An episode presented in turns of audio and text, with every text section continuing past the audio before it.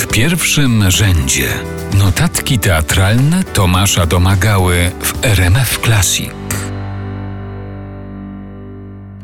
Najbardziej zawsze żałowałem, że nie mogłem go zobaczyć w legendarnej Nastazji Filipownej Andrzeja Wajdy, opartej na idiocie Dostojewskiego. W przedstawieniu Starego Teatru, które zaczynało się o 22, a kończyło przed północą, żeby w jakimś stopniu przybliżyć mocno nierealną atmosferę dusznych petersburskich białych nocy, kreowali z Jerzym Radziwiłowiczem tytanów światowej literatury, ale i jak się niedługo okazało, ikonicznych bohaterów polskiego teatru. Marta Fik pisała o nich tak – w tej scenerii dwaj aktorzy, obojętni zdaje się na widownię, odprawiali swoją bełkotliwą spowiedź retrospekcję. Rogorzyn na kanapie, a naprzeciw po drugiej stronie stołu, siedzący niewygodnie na krześle, milczący książę Myszkin Jerzego Radziwiłowicza. Każdy, kto go kiedyś spotkał i miał przyjemność chwilę z nim pobyć, wiedział, że ta niewygoda Myszkina była efektem oddziaływania jego osobowości, prawdziwym, szczerym zainteresowaniem, którym obdarzał swoich rozmówców. Ciekawy świata,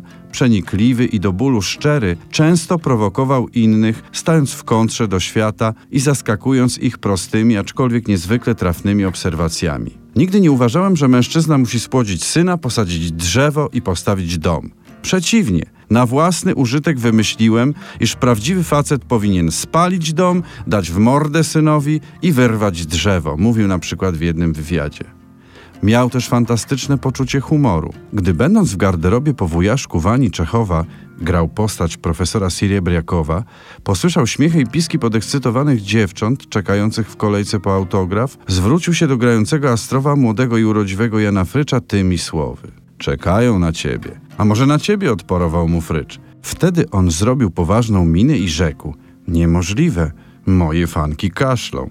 Musimy go dziś pożegnać, ale on sam nie chciałby chyba, żeby było to pożegnanie ponure i smutne. W jednym z wywiadów powiedział tak: Cmentarze to ważne miejsca, piękne miejsca, to są sexy miejsca. Nigdzie nie smakuje mi papieros tak bardzo, jak gdy siedzę nad grobem, który wybudowałem. Nigdzie nie smakuje mi wódka tak bardzo, jak nocą, gdy tam sobie pójdę i strzelę kielicha. Mężczyzna musi mieć miejsce na potem. Należy mu się ono, jak psu Buda. Myślę, że on już w wielu polskich sercach swoje miejsce na potem ma. W pierwszym rzędzie notatki teatralne Tomasza Domagały.